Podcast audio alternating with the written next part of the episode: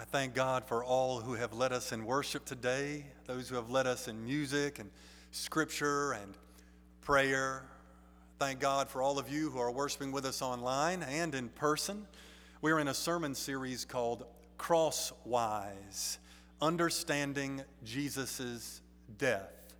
So we are looking at different scriptures that help us understand the many important and wonderful meanings of the cross of Christ.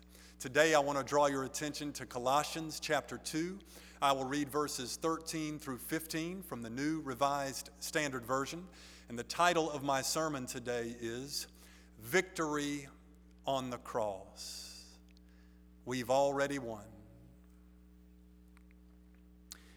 And when you were dead in trespasses and the uncircumcision of your flesh, God made you alive together with him when he forgave us all our trespasses, erasing the record that stood against us with its legal demands. He set this aside, nailing it to the cross. He disarmed the rulers and authorities and made a public example of them, triumphing over them in it. Let us pray.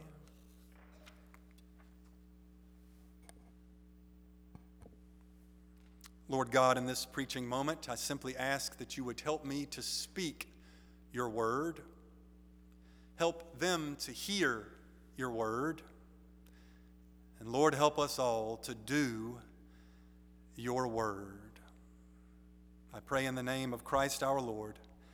Amen. Theologian Ada Maria Isasi Diaz cites the expression la vida e la lucha. It means to struggle is to live. Do you ever sense that life is a struggle? Do you ever feel that daily existence is a perpetual battle? According to the Bible, the world is permeated with powers that assail humanity at every turn. These hostile forces are always hounding us, tempting us, opposing us, besieging us. To struggle against these powers is to live. The powers are represented in the serpent that induced Adam and Eve to commit the inaugural sin in Genesis 3.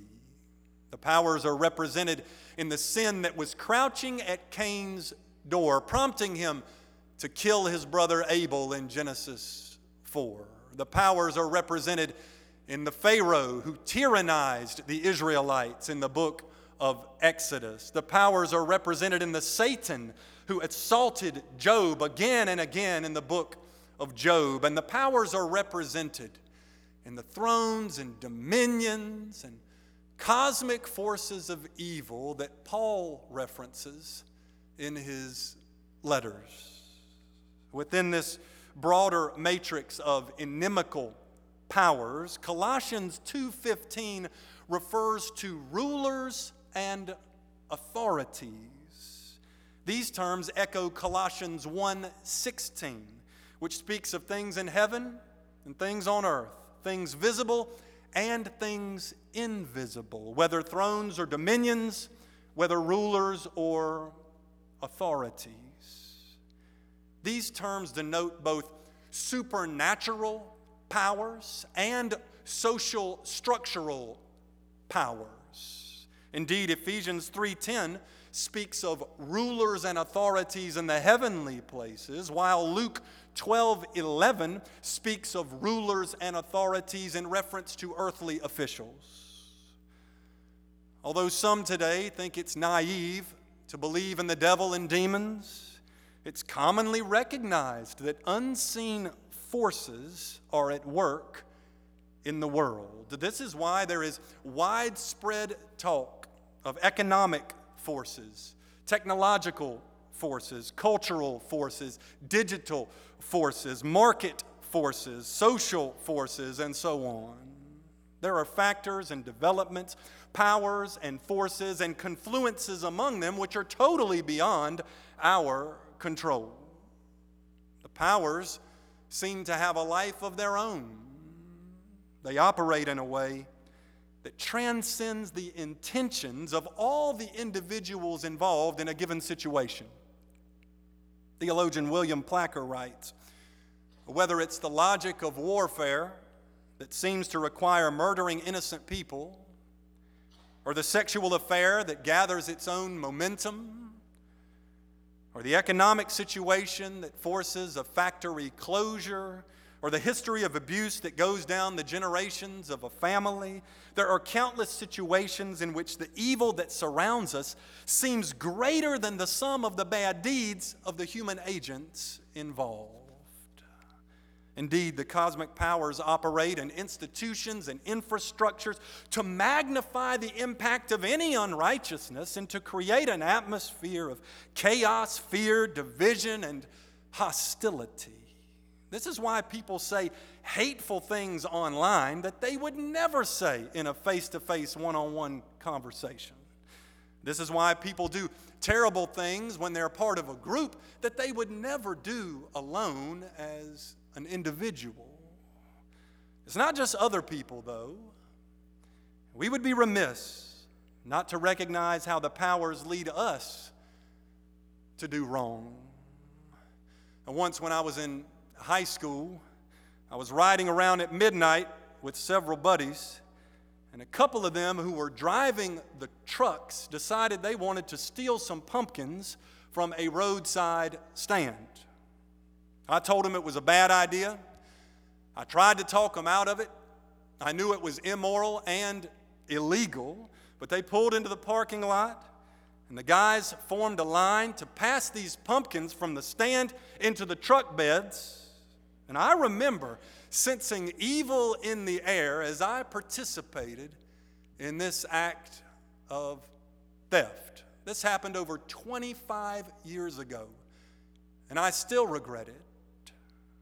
No one is immune to the influence of rulers and authorities, which is why Paul says in Romans 3, verse 9, all have come under the power of sin. We can all say, La vida e la lucha. To struggle is to live. Our battle is not against flesh and blood, but against the rulers and authorities, the cosmic forces of evil. If the powers can magnify the unrighteousness of a group of teenagers riding around in trucks. Just imagine what the powers do when they manifest in organizations, institutions, and governments. So, how can we contend with the powers? How can we resist such formidable adversaries? What hope do we have amid their ongoing onslaught? For one thing, we have forgiveness through Christ. According to Colossians 2 13 through 14, God erased the record that stood against us, nailing it to the cross. The Greek term translated record here evokes a certificate of indebtedness. Our sins are like debts that accrue more and more, and we owe God far more than we could ever repay. It reminds me of a young American I read about whose $60,000 debt was weighing on her heavily. So much, in fact, that she would fantasize about floods and comets and explosions that might wipe her slate clean. One day, however, she received a letter saying the bank was writing off her debt in its entirety. She held that letter close to her pounding heart. She had no idea why her debt was forgiven because it's highly unusual for banks to do that, but it was a life changer for her. How much more then did Christ do for us when he died to cancel our incalculable debt of sin? How much more then did Christ do for us when he died on the cross to erase our record of wrongs? We can hold the cross close to our beating heart because it represents our forgiveness. Whether our misdeeds have been thefts or lies, lust, or violence, pride or greed, hatred or selfishness. Christ died to cancel them in God's record books. He paid our debt in full. All the unrighteous words and deeds that the principalities and powers have led us to perpetrate have been completely and totally forgiven through the crucified Christ. This is such good news that we often stop here. Yet, if we had only forgiveness, we would remain subject to the ongoing onslaught of the cosmic powers. Thankfully, Christ came not only to forgive us, but also to fight for us. Christ came not only to cancel our personal sins, but also to conquer the power of sin. He is the champion over evil. He is the victor over the cosmic forces of darkness. He is the conqueror of the inimical rulers and authorities. According to Colossians 2:15, Christ disarmed the rulers and authorities. The rulers and authorities of his day were represented by the devil that tempted him for 40 days in the wilderness, the demons that confronted him during his ministry, the government that executed him on a cruel cross, the corrupt religious leadership that accused him falsely, and the mob mentality of the crowds that shouted, Crucify him, crucify him, despite his innocence. Christ's enemies were many, they were rulers and authorities, yet he triumphed over them all when he died on the cross. What a strange victory. What an odd triumph. What a peculiar way to prevail. The cross is a paradox in which the victim is the victor, the loser is the champion, the conquered one conquers all. Overtaken Christ was overtaking. Overwhelmed, Christ was overwhelming. He disarmed the powers by refusing to return evil for evil. He disarmed the powers by extending love amid antagonism. He disarmed the powers by offering forgiveness under attack. He disarmed the powers by prayer. Father, forgive them. He disarmed the powers by showing unbending righteousness in the face of vicious injustice. The British preacher John Stott said, By his obedience, his love, and his meekness, he won a great moral victory over the powers of evil. He remained free uncontaminated, uncompromised. Since Christ has disarmed the powers, we are not helpless against them. As Bible scholar Edward Lohse writes, they no longer have any power over those who belong to the victor. Our battle tactic, therefore, in the struggle of daily life is faithful resistance in the likeness of the crucified Christ. We don't respond to evil with evil, but with good.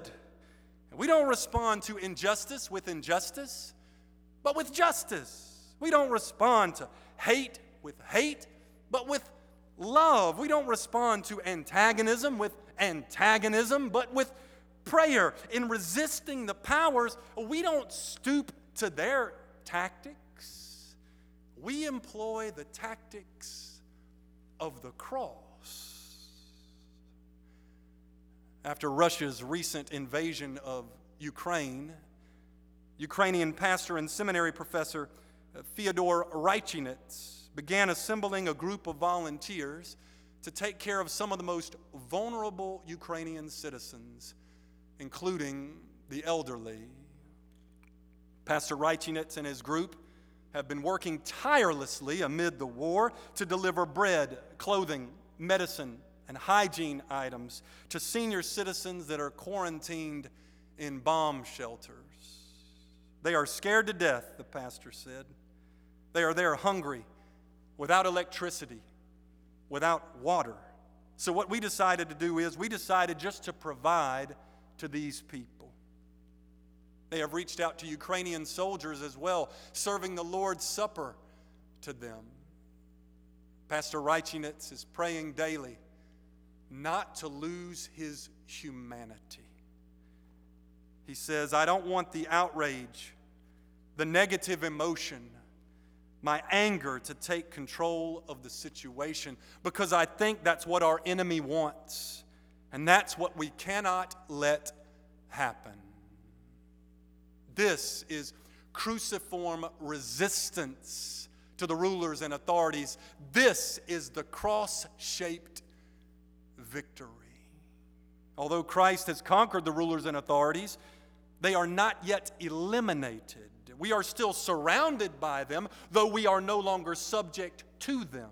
We are still beleaguered by them, though we are no longer beholden to them. This is why Paul told the Ephesians to stand firm against the principalities and powers. We stand firm by resisting them in a cross shaped way. We resist with prayer as Christ did on the cross. We resist with love as Christ did on the cross. We resist with faith as Christ did on the cross. We resist with peace as Christ did on the cross. We resist with righteousness as Christ did on the cross. If la vida e la lucha, to struggle is to live, then in Christ, to struggle is to conquer. to resist the powers faithfully is to triumph with Christ. To defy the powers with love for God and neighbor is to participate in the victory already. To refuse to let these powers demoralize us is to share in the conquering work of the Savior. When we embody the way of the cross amid the ongoing onslaught, practice holy defiance of the highest order. We will not give up. We will not give in. We will not fold. We will not lose our faith. We will not lose our righteousness in Christ. We will not lose our hope in Christ. We will not lose our strength in Christ. We will not let our love grow cold. Back in 2017, shortly after the terrible events in Charlottesville, multiple groups of white supremacists planned a big rally on the town square in Murfreesboro, Tennessee, just south of Nashville. I was serving as senior pastor of the First Baptist Church of Murfreesboro at the time, uh, located on Main Street, just a stone's throw from the town square where this rally was to be held. My friend, Pastor James McCarroll, was serving as the pastor of the First Baptist Church on East Castle Street in Murfreesboro. And his church, which is predominantly black, and our church, which is predominantly white, had done several things together, including joint worship services, joint mission projects, and joint educational programs. So he and I discussed this situation with the hate groups coming to town and all the hoopla surrounding it. And we decided we would hold a prayer vigil the night before the rally in hopes of bringing the whole community together in prayer and in a counter witness of love and peace. We each called some local ministers we knew and invited them to participate in leading prayers at the event. We contacted some local officials as well, including the mayor, the police department, and the county sheriff, who was an active member of our church at the time and proved incredibly helpful in planning the prayer vigil for maximum safety. There was an ominous feeling downtown as local businesses were boarded up and belligerent groups of counter protesters arrived. And the FBI rolled into town, and the media were in a frenzy. I could sense evil in the air walking around town. It just felt like chaos was brewing. Despite widespread safety concerns, hundreds of people filed into our sanctuary for the prayer vigil that night at First Baptist Church on Main Street, just a stone's throw from the town square where the rally was to be held. There was a powerful sense of love in the room, even joy and peace. Hugs and handshakes were exchanged among the beautifully diverse congregation of teenagers and senior citizens, black folks and white folks, Republicans and Democrats, city folks and country folks, all gathered together to worship God in the name of Christ in pursuit of justice and righteousness and unity. The pastors leading the prayers were African American, Indian American, Arabic American, white American, male, female, Presbyterian, Lutheran, Episcopalian, disciples of Christ, Baptist, and more. Each pastor led a prayer beneath the large cross affixed to the front wall of the sanctuary. I remember I opened the prayer service by welcoming everyone and drawing attention to the cross as a symbol of Christian love for neighbor. I remember my friend Pastor James McCarroll and other pastors praying love for enemies and praying justice and peace for the community. I remember feeling the Holy Spirit in such a real and close way as the Spirit was there blowing through the sanctuary, diminishing our fear and supplementing our strength. And I remember well when my friend Reverend Polk Van Zandt of St. Paul's Episcopal Church right across the street came up to the pulpit to lead us all in the passing of the peace he came up to the mic and he looked out at this beautifully diverse crowd of people gathered in the name of Jesus Christ for love and justice and peace and unity. And he said to us, the way I see it, we've already won.